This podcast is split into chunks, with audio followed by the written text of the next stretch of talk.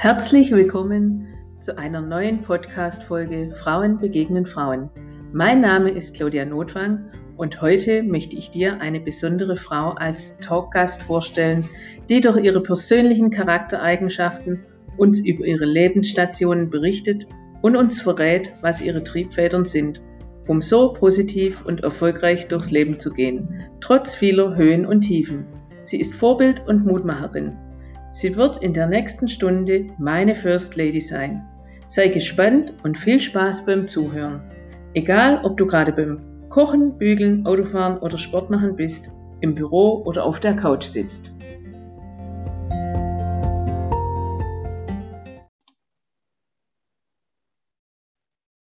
Herzlich willkommen bei Frauen begegnen Frauen. Grüß dich, liebe Annette. Ich freue mich, dass du heute in meinem Podcast bist. Hallo Claudia, ich grüße dich auch. Die Annette kommt aus Freiburg und hat dort eine Praxis für Hochbegabte und eine Beratungsstelle. Und ich freue mich ganz arg, heute mit dir diesen Podcast machen zu dürfen, weil ich das Thema total spannend finde. Ähm, und du mir einfach mal erzählen darfst, wie du überhaupt darauf gekommen bist, diese Praxis zum Öffnen. Hm. Hey Claudia, ich danke dir ganz herzlich für, die, für diese Anfrage äh, mit dir diesen Podcast zu machen.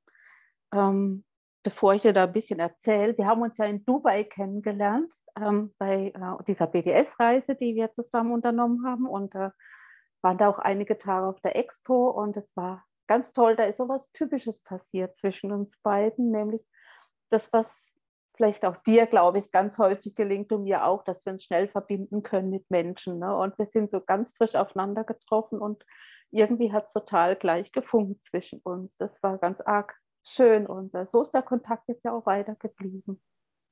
Ja, genau. Ja.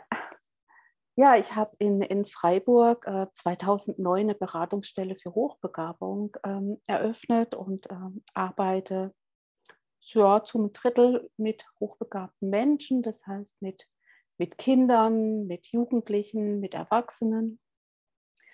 Und wie ich da dazu komme, ja, das ist auch eine, eigentlich eine jahrzehntelange Geschichte, die ich aber erst viel, viel später wahrgenommen habe. Ähm, ich darf das erzählen. Ähm, das ist so, einen Ursprung hat es genommen als äh, mein jüngerer Sohn, ich habe zwei äh, Söhne, als der mit dreieinhalb abends nie einschlafen wollte. Das war ein stundenlanges Gemache und Getue und der Junge ist nicht zur Ruhe gekommen und lag in seinem Bett und es, es immer ging irgendwie was. Und irgendwann habe ich mal durchs Schlüsselloch geguckt und habe ihn dann in seinem Bett liegen sehen und konnte genau seinen Kopf und seinen Oberkörper sehen und habe gesehen, dass er an seinen Fingern rumzählt und vor sich hin prabbelt. Dann bin ich rein zu ihm und habe gesagt, was machst du denn da? Was ist denn los?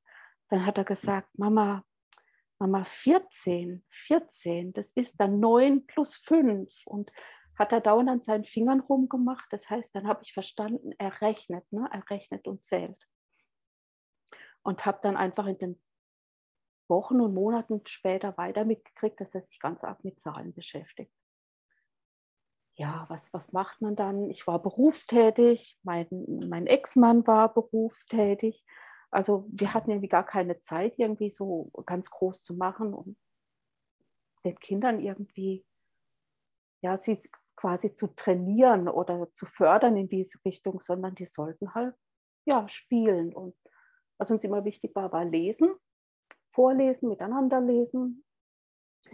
Genau, und äh, es hat sich einfach permanent weiterentwickelt, dass der so neugierig war und Interesse hatte und hat sich dann das Lesen selber beigebracht, die Zahlen schreiben beigebracht und wir haben uns alle dabei nichts gedacht. Das war das zweite Kind. Ja, der erste äh, hat so ähnlich auch das gemacht. Also für uns war das völlig normal.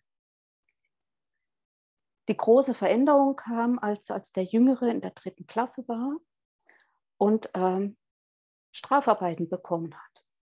Also er hat sich in der Schule irgendwie daneben genommen.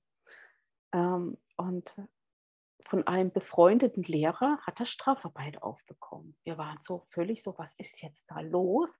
Was, was passiert da gerade? Ja, und dann hieß es, ja, der, der würde eben Quatsch machen und ähm, der würde die Dinge nicht machen, die er tun soll. Und ähm, ja, dann erzählte er mir eben, dass er sich ganz furchtbar langweile in der Schule und im Unterricht und er könne das alles schon und er muss immer die gleichen Sachen machen und die gleichen Dinge machen und äh, dann hat auch Hausaufgabenboykott begonnen. Also er machte keine Hausaufgaben mehr.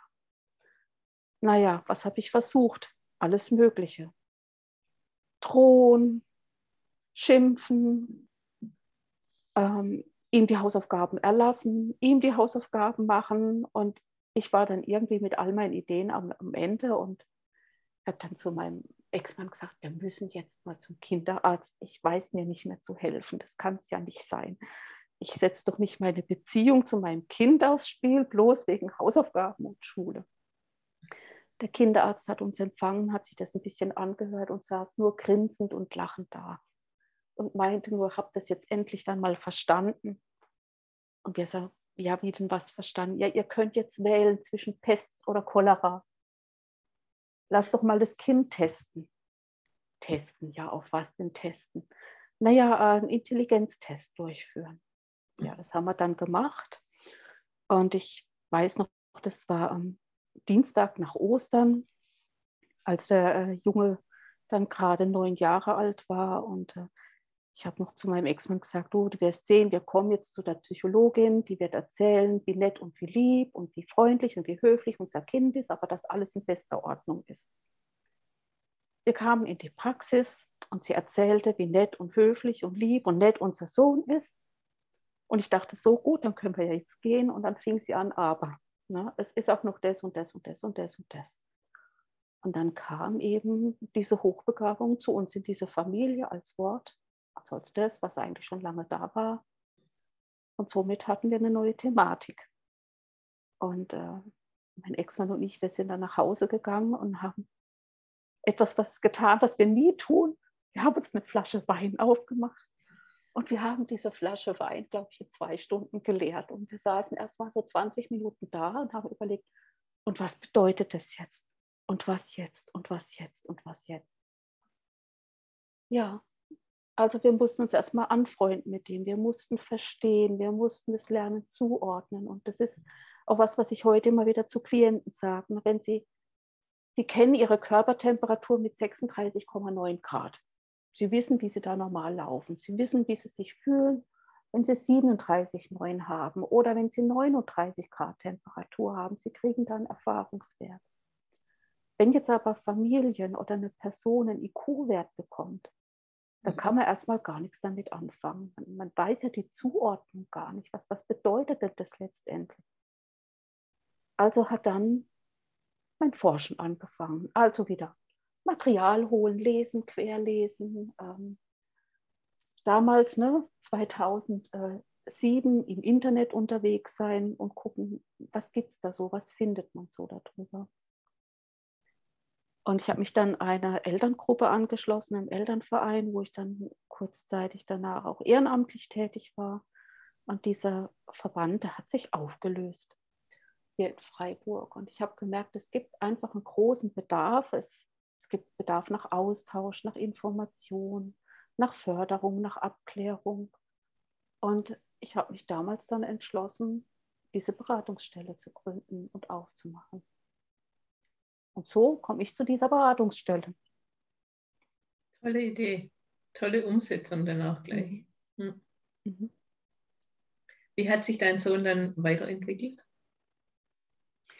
Ja, das war dann so, dass ähm, sein Ergebnis so hoch ausgeprägt äh, war, dass es äh, die Empfehlung der testenden Psychologin gab, dass er eine Klasse springen sollte. Und äh, da wurde von Seiten der Schule erstmal ein bisschen äh, gemauert und dann doch sich drauf eingelassen.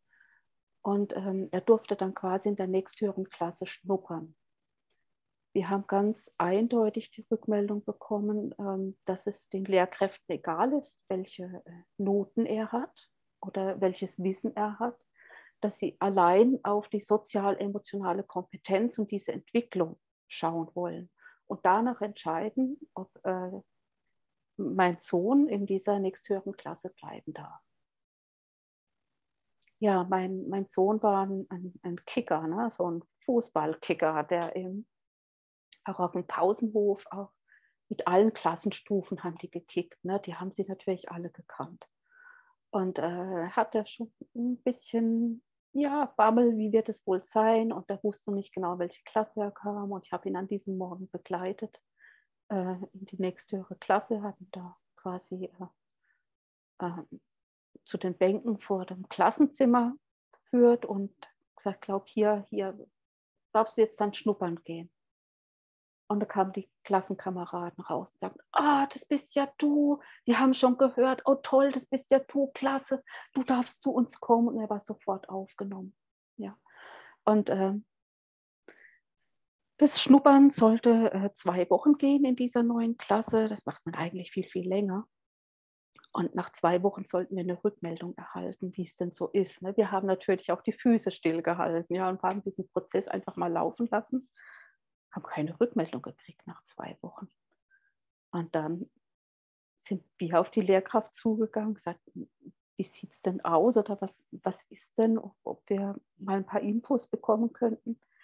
Ja, wie, äh, nee, da gibt es gar keinen Zweifel, das ist äh, total äh, super. Der bringt den anderen ja schon das äh, schriftliche Dividieren in, im 10er- und 100er-Bereich bei. Ja, also einfach die Dinge, die er sich selber so angeeignet hat, und er war total angenommen, aufgenommen, hat sich super integriert und ja, also das war dann ja seine Chance oder seine Möglichkeit. Und er ist dann natürlich dann ähm, der aufs Gymnasium gekommen und ähm, hat dort seine Schulzeit einfach verbracht. Und da war auch was Tolles, was ich total spannend fand, denn äh, er hat in der achten Klasse äh, Griechisch gewählt der vorher Französisch ge gehabt und hat es aber nicht toll gefunden. Die Sprache mochte er nicht. Und er hatte eine neue Herausforderung gesucht und hat Griechisch gewählt in der achten Klasse. Und ähm, dann kam auf einmal, ah, wir haben jetzt die nächsten Wochen freitags immer länger Schule. Wir haben da ein Projekt. Ah ja, okay. Ne? Also, dann äh, habe ich Schule bis um halb vier. Wir haben uns nichts gedacht kam eine Mail von der Griechischlehrerin, sie wollte uns mitteilen, dass er jetzt vermehrt die Hausaufgaben nicht macht in Griechisch. Und wir so, okay, okay. Und haben natürlich mit ihm gesprochen. Und dann sagt er, ja, ha, Mama, weißt du, das ist so an der Schule. Wenn du zweimal in der Woche die Hausaufgaben nicht machst, dann musst du am Freitag nachsitzen. Und weißt du, wo ich nachsitzen darf? In der 10. Klasse in Griechisch. Und die machen so tolle Sachen. Das ist so interessant und spannend. Also hat er quasi erkannt, was er tun muss. Hat die oh, Fastlane gewählt. Hat die Fastlane gewählt. Und wir haben das dann der äh, Griechischlehrerin erzählt und die hat sich hier totgelacht. Ne? Also die hat es die hat es total witzig gefunden und hat dann überlegt, okay, was kann sie tun, damit für ihn das weiterhin interessant ist. Gleichzeitig gab es aber auch sowas, dass er äh, in den höheren Klassen auf einmal in, in Deutsch Fünfer geschrieben hat. Ja, ich darf das auch erzählen, ich weiß das. Und äh, auch da gab es dann beim Elternsprechtag so das gemeinsame Gespräch mit unserem Sohn und, äh, und der Lehrerin. Und dann sagte sie, ich weiß ganz genau, dass der das kann. Der liest doch immer im Unterricht. Ne? Der hat immer Bücher dabei und liest unterm Tisch so dicke Schinken. Ne? Also das war einfach, ähm, ja, er hat quasi, und das spricht man ja vielen Hochbegabten zu, so eine gewisse Eigenwilligkeit und ne, manchmal auch eine Unangepasstheit oder so die Norm nicht so mhm. mit erfüllen zu wollen. Ja, er hat quasi auch nicht so verstanden, hm, wie soll er bei äh, Textinterpretation da vorgehen. Ne? Also auch eine hohe Unsicherheit über das Anforderungsniveau. Ne? Mhm. Ne? Was ist denn richtig, was ist erwünscht? Mhm. Und auch davon ähm, erzählen viele hochbegabte Menschen, was ist denn jetzt eigentlich so der Durchschnitt oder der Wert, was muss ich denn können oder nicht. Ne? Die sind einfach mit vielen Dingen drüber und wissen nicht quasi, was ist normal. Mhm. Was braucht es? Wie viel muss ich abliefern? Was muss ich leisten? Mhm. Was macht dein Sohn heute? Heute ähm, hat er sich gerade aus dem Studium verabschiedet und arbeitet in der Logistik. Ja, und sagt, er findet es total gut, äh, körperlich zu arbeiten. Und ja, wenn man immer aber fragt, äh, es ist so, dass er schreibt, dass er einen Blog schreibt äh, unter einem Pseudonym. Ähm, und äh, das verrät er mir nicht. Also ich darf das nicht wissen. Und ich finde das auch gut, denn ja, als Mutter muss man loslassen. Ne? Man muss auch diesen Zeitpunkt immer gut finden, loszulassen, die Kinder ihr eigenes Ding zu machen. Und da soll er sich hinentwickeln. Ne? Parallel dazu lernt er für sich äh, Italienisch und Koreanisch und äh, studiert, studiert selbst Literaturwissenschaften. Aber so, das macht er so für sich. Hm? Nicht, an, nicht an der Uni oder sowas, sondern er zieht sich das raus, was er da braucht. Und ne, so ein Autodidakt. Mhm. Interessant, ja, total ja. War das bei eurem anderen Sohn genauso? Oder ist der da verlief es ein bisschen äh, unterschiedlich. Also äh, wie gesagt, dieses Lesen war ja bei uns allen ganz früh und äh, ähm, also immer gefördert. Wir haben, wir haben immer gelesen. Das waren unsere Weihnachtsgeschenke, war so dieser Stapel Bücher. Ne? So. Es gab irgendwie so ein Preislimit, bis für so und so viel Geld dürfen die Kinder sich Bücher, Bücher aussuchen und mitnehmen. Der Große, der hat es dann, äh, ja, der ist so ein bisschen in meine Richtung gegangen, also auch sich immer engagieren im Ehrenamt. Der hat in der Schule äh, einen Schulsanitätsdienst gemacht, dann hat er die Bücherei gemacht. Und ähm, ja, dem war es auch wichtig, ja, mit und für andere da zu sein. Der ist mit 16 in, ins Deutsche Rote Kreuz, hat dort alle Dinge gemacht, die man da so machen kann, war im, im Katastrophenschutz, hat nach der Schule dann äh, Geschichte und Bildungswissenschaften studiert und hat nach dem Studium sich dann seinen Traum erfüllt. Und für ihn ist der Traum gewesen, er wird Notfallsanitäter. Und das hat er gemacht, hat jetzt äh, ist Notfallsanitäter in, in Hannover. Also äh, lebt er auch weg, ne, diesen Sprung weg von der Mama und es geht, gefällt ihm dort total gut und äh, hat eine total nette Partnerin und ja, ist, ist dann ehrenamtlich auch weiterhin im Katastrophenschutz äh, tätig. Also ja, der hat seine Ecke gefunden und äh, beim letzten Videotelefonat mit ihm, sagte Mama, ich äh, habe gerade äh, eine Idee, ich äh, will da nochmal studieren, ich muss da nochmal in diese Richtung da rein und da, da ich bin da auch noch äh, in, in einem Verein, wo wir uns da so ein bisschen drum kümmern, äh, um die Notfallversorgung in, in Deutschland, dass das besser wird. Also auch immer dieser Blick hinter die Strukturen und ja, gesagt, ich habe jetzt auch mal gefunden, wo ich jetzt noch hingehen will. Toll. Mhm. Ja, schöne, das finde ich auch. Schöne, schöne Lebenslinien mitgegeben. Mhm. Ja. Also ich glaube, das, was, was wir alle hatten äh, in der Familie und auch in meiner Herkunftsfamilie, diese Neugierde, diese, dieser Blick nach vorne, dieses, was gibt es noch zu entdecken. Ja. Und das merkt man auch. Die Lust aufs Leben. Ja, hm und auf das, was passiert und was, was als Neues passiert. Und äh, auch das ist ach, politisch, äh, wirtschaftlich, ökologisch, gesellschaftlich, kannst du einfach zusammennehmen. Ist so alles, die Neugierde aufs Leben, ja. Schön. Wer kommt jetzt alles in deine Beratungsstelle, Annette, oder auch in deine Praxis dann? Es sind ja nicht nur hochbegabte Kinder oder mhm, Erwachsene. Genau. Also tatsächlich ähm, kommen Familien äh, mit Kindern ab 2,5 Jahren. Ja, da kommt es auch zum Beispiel vor, dass ein Kind wirklich schon lesen kann. Mhm. Ähm, dann ähm, Kinder im Kindergartenalter, wo natürlich so die ersten äh, kognitiven Vorsprünge gemerkt werden, äh, gesehen, erfahren werden. Ähm, da habe ich dann Anfragen von den Eltern oder aber auch von den Einrichtungen, dass sich Erzieherinnen oder auch Lehrkräfte an mich wenden, also die pädagogischen Fachkräfte. Dann äh, sind es die Grundschulkinder, ne, weil es häufig dann äh, um Motivationsthemen geht, um Frustrationsthemen. Mhm. Dann sind es die älteren Schüler in den weiterführenden äh, Schulen. Hm, Hochbegabte haben so typischerweise so einen Vorsprung, der so bis in die sechste Klasse reicht, sodass die aus ihrem, das, was sie so mitbringen, aus ihrem Erfahrungsschatz und Erfahrungskorb prima leben können. Aber dann wird es ganz arg wichtig, dass man äh, Lernstrategien entwickelt, dass man sowas wie Ausdauer, wie, wie Stringenz entwickelt, um quasi das Potenzial auch weiterzuführen. Mhm. Und ähm, viele haben so das automatisierte Lernen nicht gelernt, sondern die konnten sich einfach auf das verlassen, was da ist. Und da gibt es oftmals so einen Einbruch dann auch in der Schule, ne? dass das mit Motivation, auch so mit Stimmung zusammenhängt.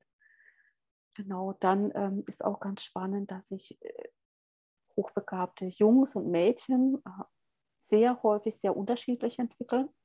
Mhm. Dass die Gesellschaft und auch pädagogische Fachkräfte da unterschiedlich drauf gucken. Und da kann man das sehr differenziert dann nochmal beobachten, unterscheiden, wahrnehmen und fördern. Ja, dann gibt es äh, die Studenten, die kommen. Es gibt ähm, Berufstätige, es gibt äh, Menschen, die sich nochmal so mit 40 nochmal versuchen, neu zu orientieren die dann vielleicht auch aufgrund von einer Therapie ähm, auf die Idee kommen, mit dem Therapeuten, da könnte eine Hochbegabung dahinter stecken und sich das auch nochmal anschauen. Ja, das wären so die Privatpersonen. Und ähm, dann bin ich aber noch in anderen Themen ja unterwegs, äh, wenn es um Führen und Leiden geht, wenn es um Persönlichkeitsentwicklung geht. Ähm, da bin ich auch viel in Firmen tätig oder ich äh, unterrichte in diesem Bereich. Ja, und das, diese Vielfalt macht ganz viel Spaß. Also ich sage immer so, da wo es um Menschen geht. Mhm. Und es, meiner Erfahrung nach geht es eigentlich immer nur ein paar Punkte und die Hochbegabung spielt da gar keine Rolle. Das ist oftmals so ein Nebenthema dann. Also das wirst du ja auch kennen in deiner Arbeit. Ne? Es, geht um, es geht um Bedürfnisse. Mhm. Es, geht darum, ähm, gesehen zu werden, ne, gerade bei Frauen. Jeglichen Alters gesehen zu werden, eine Rückmeldung zu bekommen. Es geht um, um Rollen, die wir in, in Systemen leben, also in Familien, in, in mhm. beruflichem Umfeld. Es geht um Muster. Es geht so um, ja, um Zutrauen, um Vertrauen. es geht auch häufig um Vergeben. Also ich bin ähm, als systemische Beraterin und Coach ja immer in diesem Kontext, dass, dass ich das Team drumherum eben dieses System mit angucke. Und so ist es bei Hochbegabung auch. Wenn wir ein, ein Kind identifizieren mittels standardisierter Testung, was ganz eindeutig ne, ähm, hochbegabt definiert wird, dann, dann ist erstmal die Aufgabe so, in der Familie jetzt zu gucken, was ist denn die Familienbegabung. Mhm. Wenn es nämlich ein hochbegabtes Kind gibt, dann ist es nicht das Kind alleine, das kommt ja irgendwo her. Mhm. Wir wissen, dass das Begabung vererbt wird, mhm. einen gewissen Teil und dass wir das, was wir sagen, äh, man fördert es so oder, oder bringt den Kindern möglichst viel, viel bei, das wird total überschätzt. Ja, mhm. denn diese Förderung oder diese Kompetenzen, die müssen ja auch auf den Boden fallen, mit dem der Mensch was, was anfangen kann. Ähm, diese Kompetenzen, die wir im logischen Denken finden oder auch das im, im Arbeitsgedächtnis, wie wir Informationen und Wissen verarbeiten, speichern, abrufen können. Ja.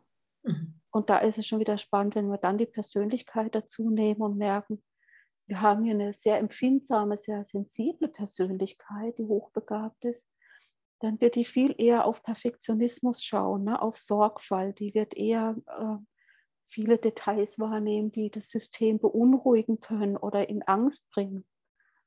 Und dann sind es eben die, die schon mit, diesem, mit dieser äh, Konzentrationsfähigkeit oder mit diesem Arbeitsgedächtnis nicht einfach so spontan abrufen können, mhm. sondern da ist eher so dieses, okay, es könnte was schief gehen, ihr könnt ein Fehler passieren und die dann nicht immer so ihr Potenzial ausschöpfen können. Mhm. Es ist dann eher, dass die in, in Unsicherheiten verfallen.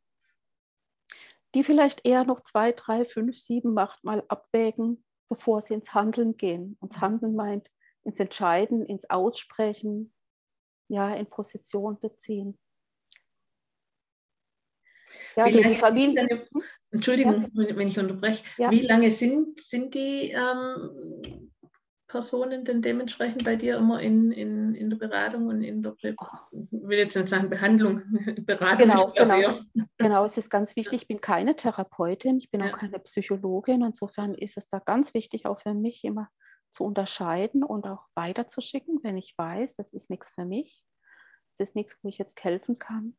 Ähm, ja, die Kontakte, die treffen, das ist total unterschiedlich. Das ist mhm. telefonischer Erstkontakt, das ist eine telefonische Beratung.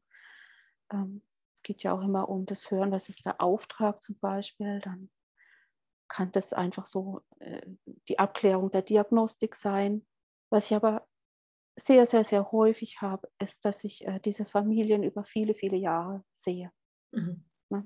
Nicht nur mit dem einen Kind, sondern mit dem Geschwisterkind oder mhm. noch ein Kind oder dann hat der, die Mama mal was oder der Papa mal was. Und äh, eigentlich ist das, das das Übliche, dass die Familien ähm, ja so angebunden sind, dass die mhm. auch so niedrigschwellig ist, dass die immer wieder kommen. Mhm. Cool. Ja. Und ja, das ist für mich ein ganz großes Geschenk, weil ich die Kinder ja groß werden sehe. Mhm. Ich habe viele Jahre reine äh, Mädchengruppen gehabt. Also wo wir so um dieses sozial-emotionale ging, wo es einfach, die, die, Mädchen waren in unterschiedlichen Schulen. Die Altersspanne war so zwischen viereinhalb bis, bis elf. Ich ja, die Gruppen dann auch getrennt habe. Und die hatten Schwierigkeiten, ähm, Gleichgesinnte zu finden, Freundinnen, Freundschaften ne, zu bauen, weil sie halt manchmal einfach speziell sind. Mhm. Und ähm, diese Kinder waren über viele Jahre dann in diesen Gruppen und ähm, sind dann raus, wenn so, ja, wenn die Pubertät so richtig zugeschlagen hat. Und es war auch gut so, denn dann waren die Peers ja, ne, die Peers waren ganz wichtig. Und es war am Samstagmorgen viel wichtiger, als ne, in die Gruppe zu gehen. Mhm. Aber einige von denen habe ich dann äh, ja immer wieder gesehen und, und gehört und die haben dann Abi gemacht und sind jetzt im Studium und ähm, gehen ihre Wege und das ist total schön, das mitzuerleben, wie die sich entwickelt haben. Mhm. Die geben mir dann auch immer noch Rückmeldung, äh, wie das war damals. Ne? Die erinnern sich so an die ersten Kontakte und was bei mir und in der Beratungsstelle so lief und das ist ganz arg schön. Das finde ich ein tolles Geschenk, das an mich zurückgeht. Ja, ich, ich denke generell, wenn man mit involviert ist in bestimmte Lebensabschnitte von, von Menschen und man sieht, dass sich das zum Positiven dann auch so entwickelt und die ihren Weg gehen können und dürfen, ähm, mhm. ähm, finde ich das auch mal ganz toll zum, zum mhm. Sehen, wenn man so eine kleine Knospe hat und mhm. die blüht dann nachher auf. Und, mhm. Mhm. Toll. Ja. Du bist auch noch ehrenamtlich sehr viel unterwegs. Ja, ja, das war ich schon immer. Erzähl. Ich, ich bin so ein Mensch, Mensch. ich finde es einfach toll, Menschen ähm, um mich zu haben, zu beobachten, ähm, zu sehen und ja, auch immer wieder so meinen Platz zu finden in, in, in, in Teams und in Gruppen und ja, das eine, was uns jetzt direkt natürlich verbindet, ist der BDS. Ne? Da bin ich jetzt äh, Vizepräsidentin seit dem letzten Wahlgang und äh, ja, hat sich da auch so rausgezeigt, ähm, dass ich mit Personal arbeiten darf. Also ich bin so äh, die Personalverantwortliche, das heißt, äh, ja, alles, was wo an Gedanken, an Ideen, an, an Sorgen, an Freude, an Dingen geht mit dem, mit dem BDS im Office. Ähm, da äh, darf ich mich drum kümmern und bin dann auch ein bisschen im Marketing tätig. Und ähm, ja, hier in Freiburg bin ich bei Frauenunternehmen in der Wirtschaftsregion Freiburg, bin ich zweite Vorsitzende seit vielen Jahren. Auch hier machen wir äh, ein monatliches Angebot für selbstständige Frauen, ganz auch wieder branchenübergreifend wie der BDS. Und ich bin auch seit äh, kurzem in der Krisenintervention, in der psychosozialen Notfallversorgung vom DRK in Freiburg.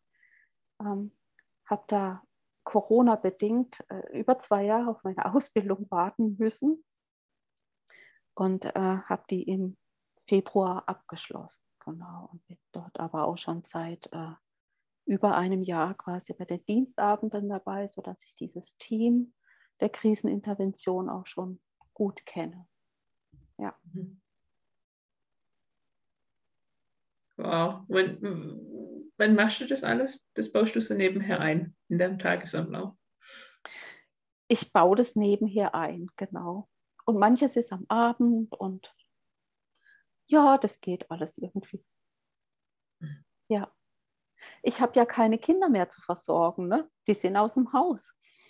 Und ich, äh, ja, ich kann wirklich im Grunde genommen tun und lassen, was ich will. Ich kann mir meine Zeit einteilen. Das sieht ja bei anderen ganz anders aus. Und äh, ich weiß noch, als ich äh, ehrenamtlich tätig war mit Familie, da war das natürlich auch eine ganz andere Orga. Also diesen Stress mit den Ehrenämtern habe ich gar nicht mehr.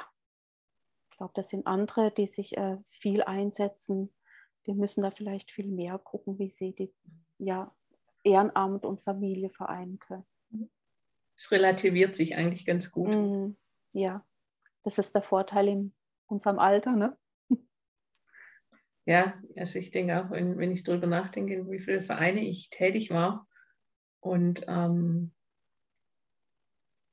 während des Großwerdens meiner Tochter mhm. Noch alles mitgewuppt habe in, in, in unterschiedlichen Vereinen als Kassier und dort als Vorstand und dort als Beisitzer und mhm. dort als Schriftführer, frage ich mhm. mich so im Nachgang manchmal schon auch so, wow.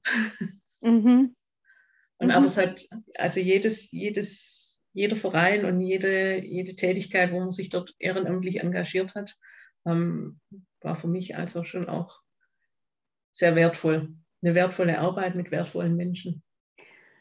Ja, da sagst du was total Richtiges. Und ich finde einfach, Ehrenamt gibt ja auch was zurück. Mhm. Ja, es ist ja nicht nur ein, ein Reingeben, sondern man kriegt ja was, so wie du sagst. Man lernt tolle Leute kennen. Also für mich ist ja auch immer wichtig, etwas zu tun, was, was Sinn macht. Und ich bringe auch gerne Menschen zusammen, also in diesen Netzwerkgedanken und habe eigentlich auch Spaß, eigentlich so eher dabei zu stehen und zu gucken, wie die anderen so miteinander sind und können ne? und dass da was, was entsteht und was funkt. Ja. Deshalb haben wir uns auch getroffen und wir haben connected. Das ist ja, auch so mein, mein großes Thema. Frauen begegnen Frauen and we ja. connecting people. Genau, wir connecten. Ja. Schön. ja. Liebe Annette, mhm. ich freue mich ganz arg, dass du dir die Zeit genommen hast, um mit mir diesen Podcast zu machen, mhm. um andere Frauen zu inspirieren, andere Frauen dein Leben zu erzählen, deine ähm, Bedürfnisse, warum du das machst und einfach aus deinem Leben Dinge preiszugeben, um andere Leute vielleicht und andere Frauen, auch Männer zum, zum Begeistern, sich auch in die Veränderung zu begeben oder dem Leben die Veränderung mit anzunehmen. Vielen herzlichen mhm. Dank, dass du heute mein Gast warst. Ich danke dir, Claudi. Vielen Dank für deine Fragen.